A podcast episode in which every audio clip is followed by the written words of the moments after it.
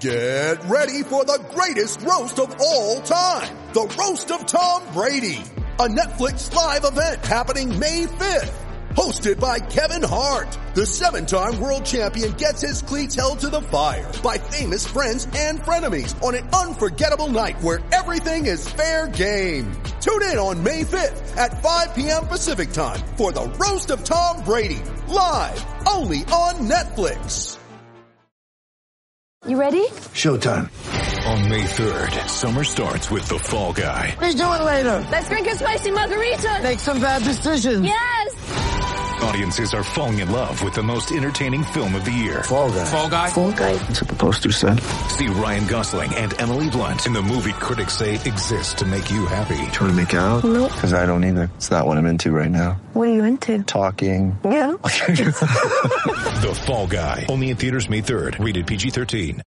Today is Sunday, September 16th, 2018, and this is Celtics Beat here on CLNS Media, the leading online provider of audio video coverage of your Boston Celtics. Evan Valenti filling in for Adam Kaufman here on this Sunday in episode 280 featuring the Athletic's. Jared Weiss is brought to you by Casper. Go to casper.com slash Celtics. Use the promo code Celtics to get $50 off select mattresses. Terms and conditions apply. Episode 280 is also brought to you by Boston Barber and Tattoo Company. Every neighborhood has a heartbeat, a place that represents the cultural epicenter of the area at its core. And in Boston's historic North End, that place is Boston Barber and Tattoo Company. Boston Barber and Tattoo Company has become home to A-list Boston celebrities like Gordon Hayward, Milan Lucic, Brad Marchand, Aron Baynes, Ask for my man Roy. He'll hook you up. That was uh, Hayward's uh, barber, by the way. Boston Barber and Tattoo Company is more than just Boston's most well-known corner barbershop. It's also a tourist attraction to the hundreds of thousands of people that visit the North End throughout the year. Boston Barber and Tattoo Company, 113 Salem Street in the North End.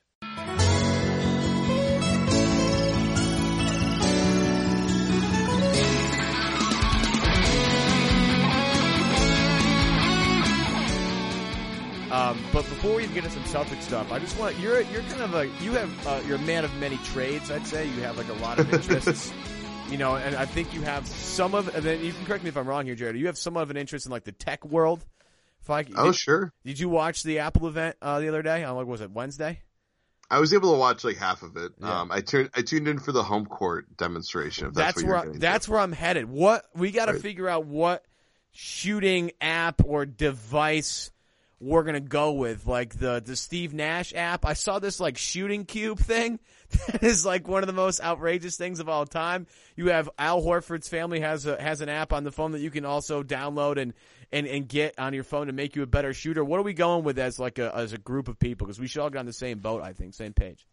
I mean, I'm a HomeCourt dude. It's uh, the technology behind it's pretty remarkable that they use AR to identify anchor points on your body just by filming you. I mean, you know that kind of technology is really revolutionary, and you know, props to Apple for really pushing it out there. It's like they said that this was going to be their thing when they were pushing out the iPhone X, and it really took off. And at first, you know, when they first started doing it, the apps that they had out there were like you could put your camera or you could like point the camera places in the room and you'd see like little dinosaurs and like stupid stuff like that or cool stuff like it can measure stuff in your room. But now it's like actual physical performance being measured. The fact that not only could they tell you if you're making the shot or not which i thought was really cool but that it was doing something that we are able to do pretty commonly for golfers where you have like TrackMan Pro and golf where it like shows like all the data of like your launch angle and the speed that the ball's moving, the spin of the ball and all that kind of stuff.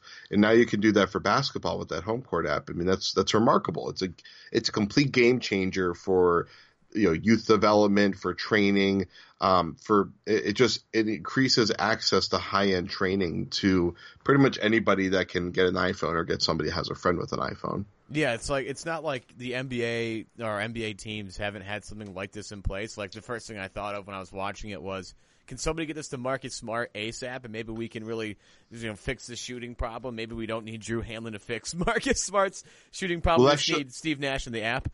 Actually, they have. Uh, the Celtics were the first team to use it, believe it or not, back when it was in a beta stage. It was either them or the Sixers were the first. Hmm. I don't But- know that. Oh, you know what? My Alexa doesn't know that apparently. How do I turn off Alexa during a live podcast? I don't know, but There go. Alexa Alexa apparently doesn't even know uh, if the Celtics were the first team to use it. But it, and that's the one thing with the C's. Like you've been around it, um, you know, in, in much more than I have, obviously, because you're you're in the area and have been covering the C's forever. It seems like at this point. Um, but they they are one of the the not the pioneers, but one of the teams that uses technology to their to their uh, advantage more than most other teams. At least started using it earlier. What do they? Can you give us a little inside scoop of what they might do uh, in addition to that to kind of like you know bring this team into the 21st century? Uh, well, I mean, the Celtics have always been good about um, trying to be involved with a lot of applications that are being developed and wearables that are being developed. Um, when you know, uh, Whoop is like a a really popular uh, wearable throughout the league that measures a lot of impact performance data that teams have been using for years now. And Bryan Doo was it Bryan Doo or Ed Lacerte, um, the the trainers, the previous trainers of the team, they were on the board of it. It actually was uh, headquartered officially down the street from where I grew up in Newton, Massachusetts, ironically, uh, and was, you know, was kind of developed in the area. So there's, you know, a lot of Boston has kind of positioned itself as a Silicon Valley East. So there's been a lot of um, wearables and athletic training technology being developed here. And the Celtics have been investing in a lot of those companies or have been involved with the development of a lot of those companies. So it's allowed them to get early access to beta testing and kind of designing those applications. Yeah, I think it's Bidu that's actually the head of one of those companies. I've I he's Yeah, got that's he's got it. his hands in a couple of different things actually, and I miss Brian. Brian is he was a great uh, just personality to have on the sideline and have like his in his uh, custom handshakes with Kelly Olynyk or, one, or stuff with Legend. You know what I mean? Like to have your trainer have like a personal handshake with everybody on the bench shows you um, how how much he's loved by the organization. But they've obviously turned things around and gone a different direction. Jared, let me get your opinion on this because I think we've been in this for a bit, but at, for your estimation, in your estimation, when did we finally or officially hit there's nothing going on and we have to talk about something because the NBA has become a 12 month a year sport? Like, this whole debate over the starting lineup is driving me nuts. This whole argument over the top 100 players in the NBA, like, oh, Al Horford's ranked one spot higher than Kyrie Irving. Let's debate that till we're blue in the face. Like, I am just so ready for the for the season to be here. And in your estimation, Jared, when do we finally hit that? Like, we literally are running out of things to talk about stage. Usually it's the second week of August is where like there's no more fallout from moves that are happening anymore. And that's what we're getting to that point that we're getting desperate for content. And I mean, this off season is managed to still, still fill everything. I mean, we have the Jabari Bird case that we're going to get to a little bit later. Um, there's, you know, always rumors of Kyrie going to the Knicks, which are actually pretty legit as far as I'm concerned. So You think you they know, the- are? You think that's the- legit? I, I think they are, but I just I don't think he's going to do it. But I Okay. think that there's a clear draw for him towards the Knicks. Because he's from New Um, Jersey? Is that what? Or he played high he- school basketball in New Jersey? Yeah, he values New York a lot more in a unique way. Um, but so the you know, this offseason I think was pretty entertaining throughout, and we maybe had a two week period where it was completely quiet, which was great because I was on vacation for a lot of that period. and I'm glad I got to enjoy it. Uh, but you know, by once Labor Day comes, the teams, you know, the players start coming back. They start doing media appearances, and that's when things start to slowly rev up. So that started happening last week. So we're just kind of in that point now where like these guys are making public appearances, uh, and you're going to have a lot more content just coming out of that. And then, you know, credit to all the guys on Twitter for starting the, uh, the lineup debate because that became a big thing.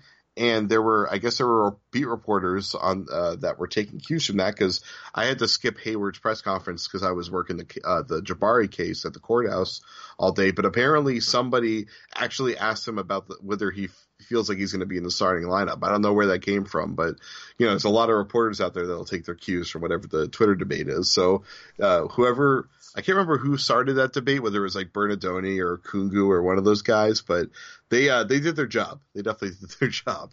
Well, I mean, Celtics basketball. I mean, we're all starving for it because again, it's it, we only got five minutes of real like actual. This is what this team is supposed to look like basketball. And then when Gordon went down, it's been just kind of the tease ever since. And we're all sitting here waiting with bated breath for for Gordon to come back.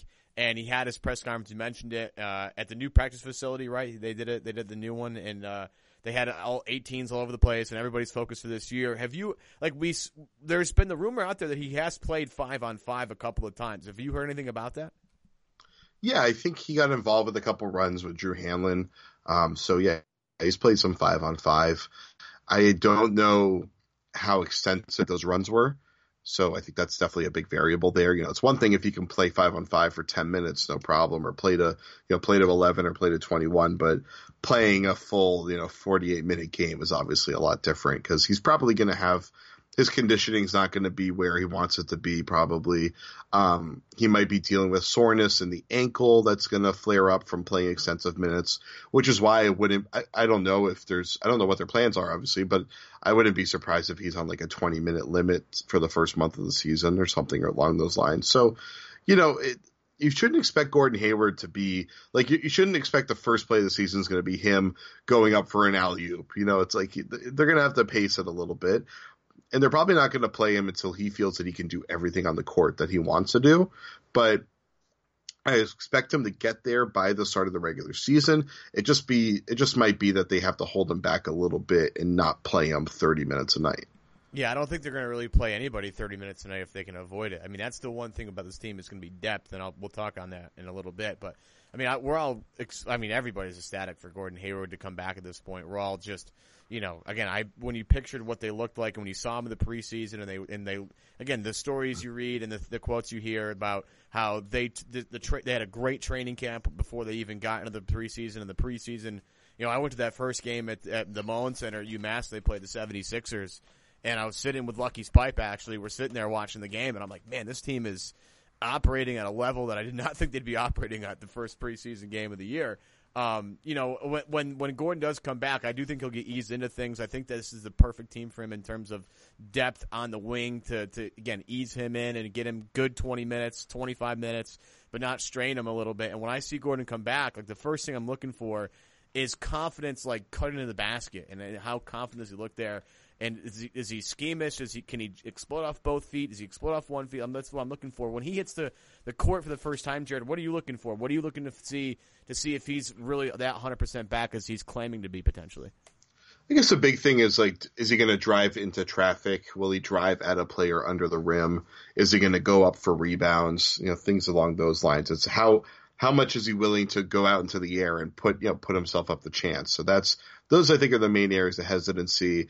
Um, of course, if he's able to do like a hard crossover out of you know at, like out of a cut where he's really planting his right foot and really stretching it out, you know, really testing that ankle. Those are the things that you're looking for to see if he can handle. But like running up and down the floor isn't an issue. He's also, to his credit, he's kind of like a smooth gliding type of mover you know, he's not somebody that's doing like hard staccato movements or is like trying to like, you know, like stop and start really hard just to throw somebody off and break their ankles and that kind of thing.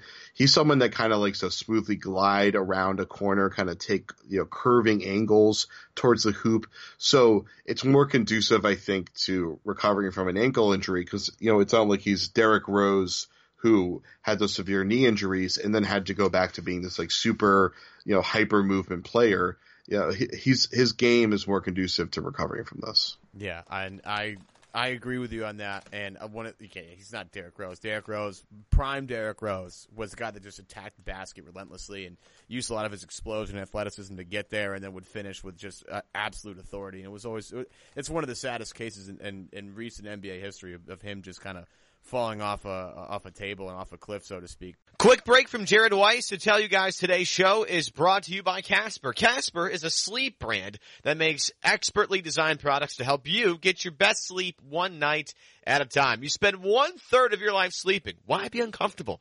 Casper products are designed with you in mind. Everything they make supports any type of body. Not sure what mattress is right for you? Start with the original Casper. With over 20,000 reviews, it's quickly becoming the internet's favorite mattress. The Casper is equipped with multiple supportive memory foams and it regulates your body temperature throughout the night. And Casper sells you more than just mattresses. They also sell sheets and pillows to ensure a better overall sleep experience. They do it all at affordable prices because they sell directly to you. And you can be sure of your purchase with Casper's 100 night risk free sleep on it trial. If you don't like it, no sweat, free shipping and returns to customers in the U.S.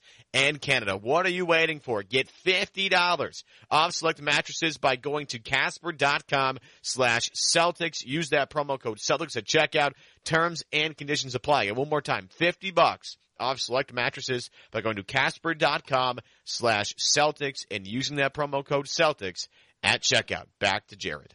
Like again, I, I when it comes to Hayward, like I know people are going to be super excited as soon as he hits the floor, but you have to temper expectations a little bit. But I think that this this whole other narrative that people are forgetting how good Gordon Hayward was. I don't know if I'm getting that. Like I, I think I mean some people are I mean, the people that I listen to are are in that direction. Like I, I I don't think we're forgetting how good Gordon is when you add a guy like this to a roster that's already loaded. Like it's just they're going to win 60 plus games, no problem, no sweat, even if, as long as there aren't any injury problems with the guys that they've already had. But like with Gordon, you know, what does he add when he comes back? A guy that can space the floor, A, that can run their offense, B, and is a really good defender, C. So he's basically, legitimately, the perfect wing player for this system. And I, and again, I can't wait to see what he looks like when he comes back. Speaking of, can't see, can't wait to see what it looks like. One of our favorite players, at least one of my favorite players in the NBA right now, Jayson Tatum um, in year two. Like, what does he what does he have when he comes back? Jaylen Brown year three. That I think is more important to long term future of this team than Gordon Hayward. Am I crazy on that?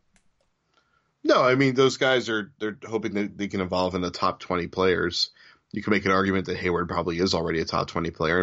In fact, I think uh, I'm pretty sure uh, Rob Mahoney basically said he was in his uh, write up for the SI Top 100, but because of the injury, placed him outside of it. So yeah, I mean Tatum obviously looks like he is projecting towards being a top 10 player potentially at some point in his prime. And I think uh, people seem to quickly say that Tatum is clearly better than Jaylen Brown. I, I, covered the team last year and I watched everything that they did and I talked to them about it, pretty much everything that they did. And I think that both of those players are pretty even. You know, Tatum is a rookie, so you have that advantage. But I mean, Jaylen Brown is a really good all around offensive player. He isn't quite the ball handler that Tatum is. Uh, is pretty, I'd say pretty comparable as a shooter, although Tatum is statistically better last year. I think they're pretty close. And he can finish, I think his finishing capability is actually probably right there where Tatum is now. Uh, but Jaylen moves better off the ball than Tatum does. And then as a defender, Jaylen's a better defender at this point. He's a better on ball defender. So it's like, both both of those guys have you know they both of them could be top 10 players they definitely could and maybe the ceiling's a little bit higher with Tatum just because his all-around offensive game is a little bit more potent. But like those are the two guys that those could be the those two guys right there could be the foundation of a title contender for the next decade or so. And Hayward is like the ultimate glue guy. And I always go back to I think it was Shannon Sharpe that was calling him a role player or maybe they were calling Horford a role player. I can't remember, but they're both like similar in this regard. He called out Hayward for it, and I slant. Yeah. I played the clip, and it was a Celtics beat a couple of weeks ago. I played the clip in, in pieces. I stole that actually from Adam Kaufman. He does that a lot, and I think it's a great thing to do. So I I played like bits and pieces of his monologue there, where he was talking about how Hayward like uh, isn't isn't like a he's a, a role player. I'm like, yeah, a role player that he's good at everything. Like how, he's he is a superb role player. Because and then the entire if you look at it this way, like the entire Celtics team is a team of quote unquote role players outside of Kyrie. Like Kyrie's the only quote unquote like superstar on the team, but they're high end role players, which makes them super. Like, isn't Klay Thompson a role player then? If that's the definition we're going with. Yep, it's exactly it. So that and I think it's that's a good distinction, but it's not necessarily false. It's that basically to a layman like uh, Sharpe, who's not like an NBA expert, that pretty much any player who isn't an elite scorer is a role man or uh, is a role player, and so.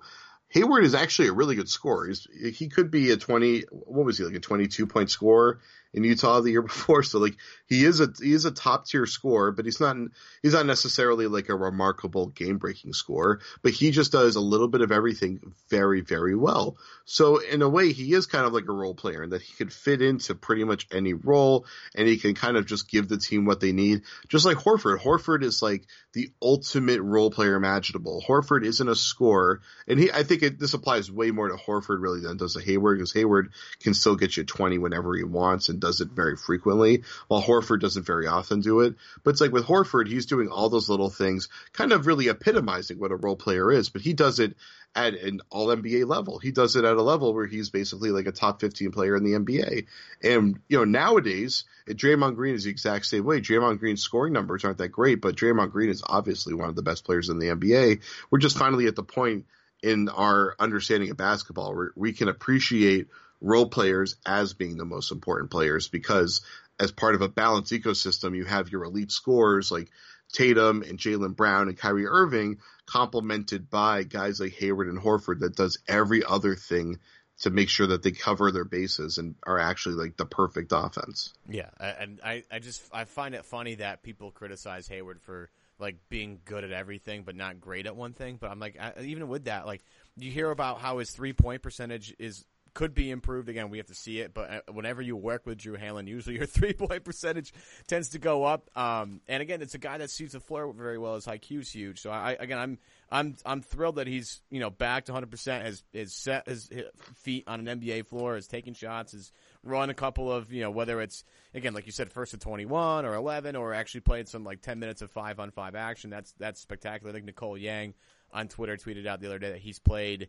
It was during that press conference that you were at the Jabari Bird thing, and we'll get to that in a second. But um, she tweeted out that he had played four games of five on five, which is which is awesome. Another break from Jared to tell you today's show is also brought to you by Boston Barber and Tattoo Company. Every neighborhood has a heartbeat, a place that represents the cultural epicenter of the area at its core. And in Boston's historic North End, that place is Boston Barber and Tattoo Company. Boston Barber and Tattoo Company has become home to A-list Boston celebrities like Gordon Hayward, Milan Lucic, Brad Marchand, Aron Baynes, Boston Barber Tattoo Company is more than just Boston's most well-known corner barbershop. It's also a tourist attraction to the hundreds of thousands of people that visit the North End throughout the year. And they have a cappuccino bar and back. Check it out. It's awesome. Go down there, 113 Salem Street in the North End, and it's Boston Barber and Tattoo Company. Back to Jared. Um, the Jabari Bird stuff is really messy, and I waited. A, I wanted to get half the podcast out of the way just so we could kind of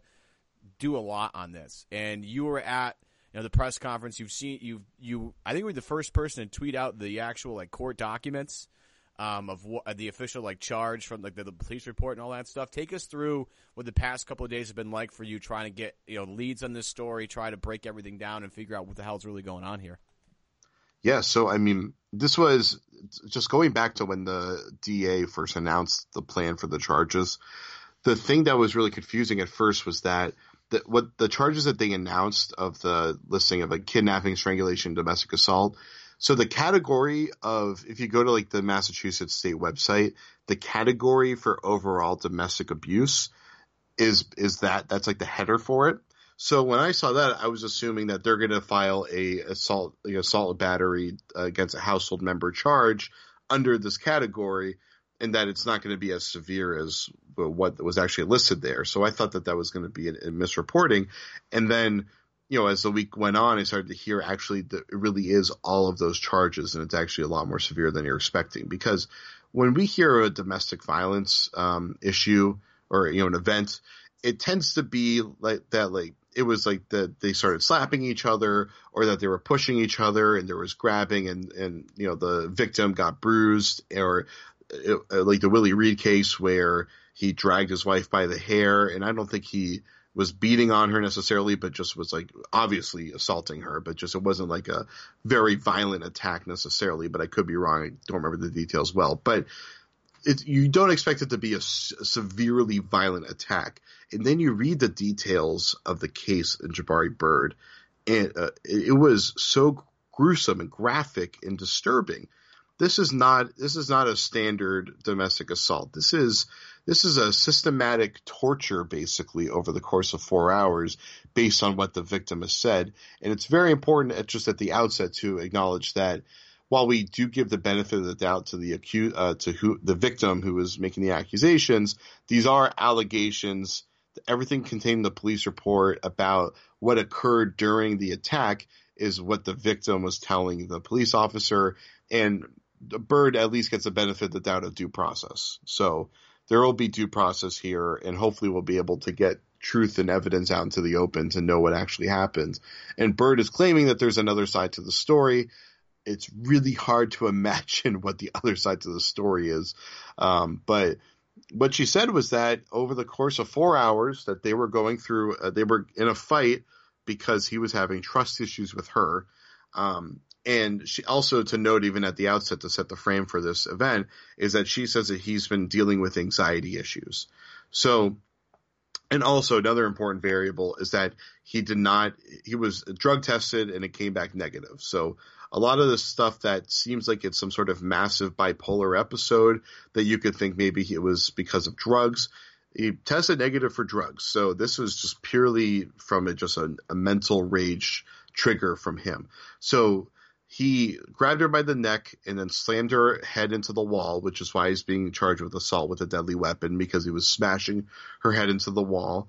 And the doctor's examination seemed to corroborate this. They don't say that specifically, but they note that she had internal bleeding behind her ear, bleeding in her ear, her eye was bloodshot, seems to indicate that her head was slammed into the wall.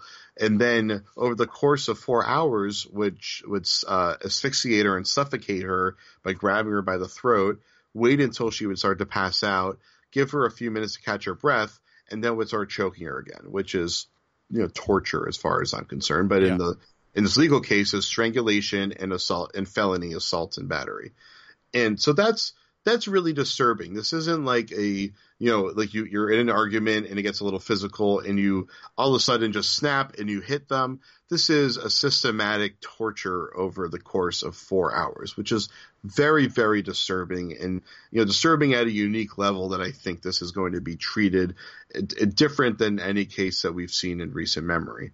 Um, and that's the thing that really made me pause and take a minute because it was just really disturbing. And so over the course of the four hours, it says that according to the victim, she he was strangling her about a about a dozen times, or Bart was strangling her about a dozen times in this manner, and that at one point she completely lost consciousness, which means that she was close to dying. I think it's like about takes like 30 seconds of strangulation usually to make someone pass out, and then about a minute to a minute 30 to actually kill them. So it wasn't that far from actually murdering her or choking her out to the point that she could have had brain damage and it could have been a life ruining event. So, I mean, the fine line here between hers uh, apparently not having any severe injuries that we know of at this point, um, although they were wait, uh, according to the police report, they were still waiting for the results of a CAT scan uh, upon the um, time that the report was written, but it appeared that she didn't have any serious injuries. Um, and then so going back to where we were before, so apparently she woke up from underneath his bed, poked her head out, and she claims that he grabbed her and then started kicking her in the stomach repeatedly. And we don't know if she suffered any sort of severe injuries there. It wasn't mentioned in the report yet. Yeah, it's just. And I, I think that- mean, I, it's just it's terrible. Like I can't even listen to you like list off all this stuff anymore. It's yeah, just- it's awful. I'll, I'll, I'll jump ahead because it, Yeah. it really is painful. yeah, I, Um, I, I, and- I'm getting sick just listening to it. And I mean, I, Yeah. I like you, Jared. Trust me, but like I, just, I can't listen to it. Yeah, well, I can tell you, man. I I cover the Celtics. I cover basketball, and while it was really fascinating and kind of exciting and interesting covering court for a day, um, this topic was devastating. Yeah, it was and you saw the. Celtics. Uh, the statement they released, I thought was the one of the best uh, statements we've seen from a team in this sort of scenario. Like, I, I mean, how many times do we have to watch the NFL and college football like botch this?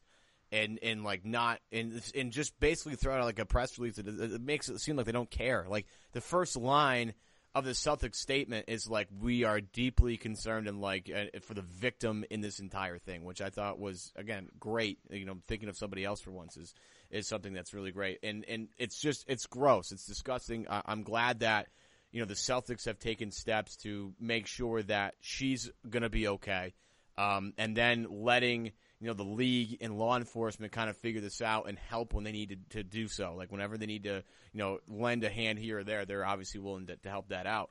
In terms of, you know, what is the next step for the Celtics? Like you, there, there's just no way. I mean, look, I don't know what the steps are, and you and I talked about this earlier. Maybe you can, you can, you know, uh, help me through this. Like, Jabari Bird cannot be on the roster anymore. I'm not, I'm not, I don't really care how this ends up happening. Like he just, he can't be on the roster anymore. I, I know he's he's got some sort of side of his story, but like this is gruesome stuff. All the stuff that has come out seems to be corroborated with the medical report as you went through uh, uh, in great detail. Like he just Jared, he can't be on the roster anymore. He, he's he's it's it's just disgusting. What and I understand like we're in an era of of what is um, a good conversation about mental health.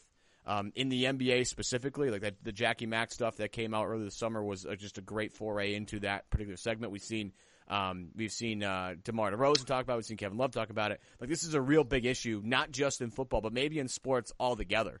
And maybe the NBA taking a stance on this and saying, yeah, these guys, like we have to make sure our guys are not only in great physical shape, but in great mental shape as well. So instances like this, um, we can avoid future instances like this because none of this stuff should be tolerated at any level, whether it's basketball, football, life in general. Like this is this is terrible stuff to hear. And and if you're the Celtics, you have to find a way to distance yourself from Jabari. But from what we I can gather from you, because again, you were kind of educating me before this podcast started. Like this is going to get a little messy here. Yeah, I would go with messy, but it's they're generally not supposed to cut the player right away, and you can make exceptions to that. And you know, an, an interesting one that I remember is Aaron Hernandez, and if you're someone that lives in New England, I think everybody remembers when they heard the news that Aaron Hernandez was getting cut and there was some sort of weird, mysterious, just like angst around it. There was just something wasn't right. And then three hours later, he was being arrested for murder. And, you know, this, this isn't a murder charge, but like I detailed before, it got, it could have gotten very close to being murder. I mean, this was, this was an extreme heinous act, allegedly. It's very important that we maintain allegedly because he is entitled to the due process here to defend himself in whatever context he wants to claim. I don't even know what that's going to be. Maybe they're going to claim that it was like a BDSM thing that went out of hand. Definitely doesn't sound like it. It sounds way more severe than that. So, whatever the case may be, the new domestic violence policy, I think a big part of the goal of that was to centralize authority and standards to the league office so that the league office didn't have to be at the behest of teams trying to decide how they want to respond to this so that they could be hyper aggressive in responding. Now, the only other case we have under the domestic violence policy is Willie Reed, who was with the Clippers, got in a fight with his wife who wanted to divorce divorce him and dragged her by her hair and hit her excuse me and hit her. She did not press charges. He entered the domestic violence treatment program was fully cooperative in the program, and so at the end of the program, they levied what was only a six game suspension on him, which I think people were frustrated with, but at the same time, it, he cooperated with the program, and the program seemed to work. And so they, you know, I thought it was fair that they gave him a reduced sentence, frankly, because he he cooperated fully in the program. Now, Bird maybe will be entered into the program and cooperate, but I think the severity of the crime he's being accused of is at a different level than what Reed was being accused of because of how how systematic of a of an assault it was over a long period of time that you can't you can't use anger management necessarily as a uh, as an excuse for this. This was some sort of much more disturbing, deep seated attack, uh, allegedly, uh, based on what was uh, what's out there right now. And then um, the the risk of that it posed to the victim's life was just uh, apparently much more severe. So I think that's the kind of thing where Silver from my understanding of the policy, Silver has completely broad powers to impose any sort of any sort of um, act, including expulsion from the league. Now, expulsion from the league seems to be intended for repeat offenders under the policy, but I don't I don't believe in my reading of the policy that it necessarily requires it to be a repeat offender, and it could just be a severe case where the um, where the act is detrimental to the reputation of the league. And I wouldn't be surprised if they exercise that on him. Now, he has to be convicted, I believe, for them to be Yeah, able to so, do too. that. Yeah. So they have to wait. But the league is allowed, Commissioner Silver is allowed to impose an indefinite leave of absence. In the meantime, if they feel that, so the leave of absence, I believe, is they're allowed to do so if they feel that him participating in the league would would uh, cause severe reputational damage to the league. But I think it's also that they have to. It has to be that um, it would not interfere with his ability to mount a fair defense for himself in the court of law. And I don't. I don't believe imposing a leave of absence would do that. So I think this commissioner has the right to do that. He's imposing a leave of absence on himself which of course could just be that the commissioner or the team told them we're gonna we're gonna suspend you or force you into leave of absence. You might as well just save face and do it yourself. So Right. maybe that's what the case is.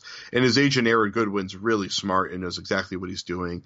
Uh, they hired Nixon Peabody for a law firm, which is one of the biggest law firms in the city and the country. Really, you know, his lawyer is a is an elite lawyer. Uh, his lawyer actually was the number two prosecutor on the Whitey Bulger trial a few years back. So okay. yeah, decent, yeah, decent so- gotta have in your corner. so so he is a really big time lawyer.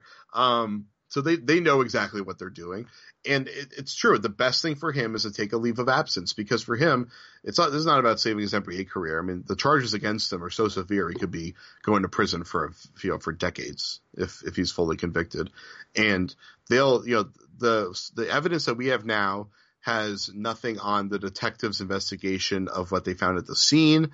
Um, you know, if they find a, a mark on the wall, they can have enough. Um, th- they probably could have enough evidence right there to prove that he did assault her with a deadly weapon and impose a 10 year penalty if they can convict on that charge right there.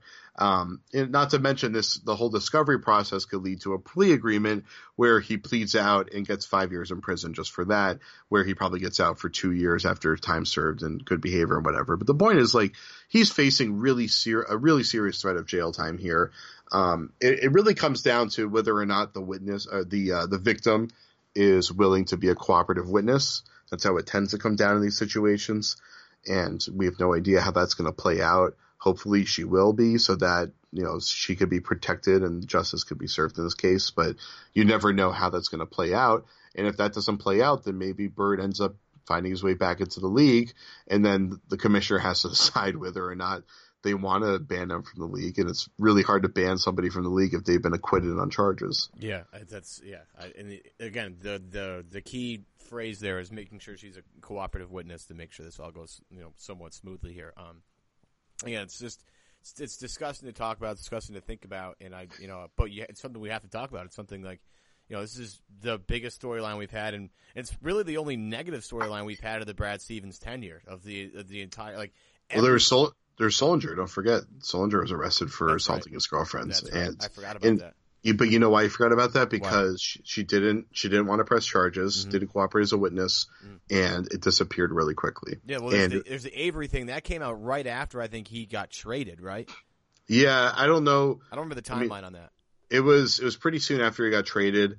Um, uh, the one thing I will say about that is, while I don't know anything about the case in particular, and while it's of course very possible that he did sexually assault this person, it is it, it has been happening for a long time that people will threaten a player to to falsely claim that they uh, were sexually assaulted and then get the player to provide them hush money so that they don't have that their reputation stained by that. So obviously I have no idea what the case is here, but I, do, I think it would be unfair to nat- just assume he's guilty just because there was a settlement that got leaked out. Right. Yeah. You, don't want to assume anything if you don't have Yeah. answers to anything. That's true. And Um, there's no there's no evidence there. While at least we have all of this evidence here in the Bird case, enough for us to you know be able to start Make- to formulate some sort yeah, of opinion. make grand proclamations about you know his the rest of his career, the rest of his life, so to speak. We can we can somewhat extrapolate as to what's going to happen here. Um, I'll get you out of here on this because this seems to be the most I don't know like buzzworthy topic the past you know couple of days. Is you know a lot of people are assuming at this point that there will be an open roster spot when Jabari Bird, um, if and when or however this happens. Like if you know there's a lot of people are assuming there's going to be an open roster spot in the near future because Jabari, it doesn't seem like he, you know, should uh, remain on the team in, in, in some in any capacity. Um, and the the big rumor is Jamal Crawford is a guy that's out there potentially that could fill that spot for for the season. You, you know, bring a veteran off the bench who can help some of the younger guys. You know, a good shooter, not you know, I mean zero defense, but a guy that can be a microwave off the bench, a la Gerald Green, but even be better at that, more efficient at that. Um, do you think they would go? If let's just speak in hypotheticals here, Bird's gone. There's an open spot. Do you think they'd go there or keep that spot open and wait for the buyout market? It's a really good question. Um, you know, they, I think they need the depth because you saw last year how vital depth is. But they have How- a ton of it already. I, you know what I mean? Like they already have a just a mountain of it. I mean, look at their have- top nine, top ten, top eleven guys. They're all like even Semi Ojeleye, who people are going to forget about during the season because he's not going to play a ton. Like he got really valuable minutes last year in crunch time of the playoffs against like Giannis, and he's going to come back in year two with a full offseason under his belt and be, you know, that defensive wing stopper they might need in that second unit to just come in and give them a spell. But what I'm saying is that they really learned last year how valuable having Yeah. all Yeah. every single roster spot filled Right. is because there were times where Shane Larkin was the starting point guard and he was like the fourth point guard on the roster. So ha- filling that spot is really important, but at, also at the same time, you don't need to fill it right away. You can fill it when you need to fill it. So I, I like the idea of them waiting for the buyout market. Um, it, I think it mostly really depends on whether um what you know what they want to do with the luxury tax because you can fill that roster spot and then cut the player at the end of your bench if you want to and then go attack the buyout market.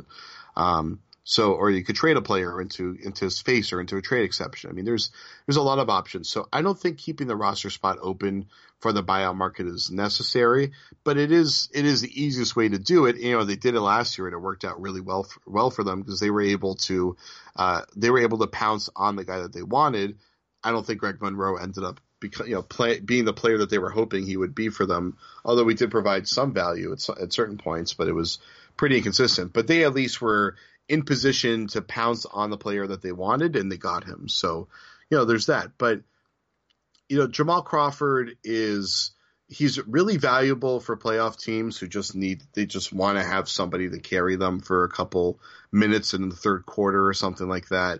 And I think he could still do that to a certain degree. But he, you know, he's at like this is probably going to be the last year of his career. He's getting really close towards the end there. Um, I know that there there is mutual interest between the Celtics and Crawford. That that I do know.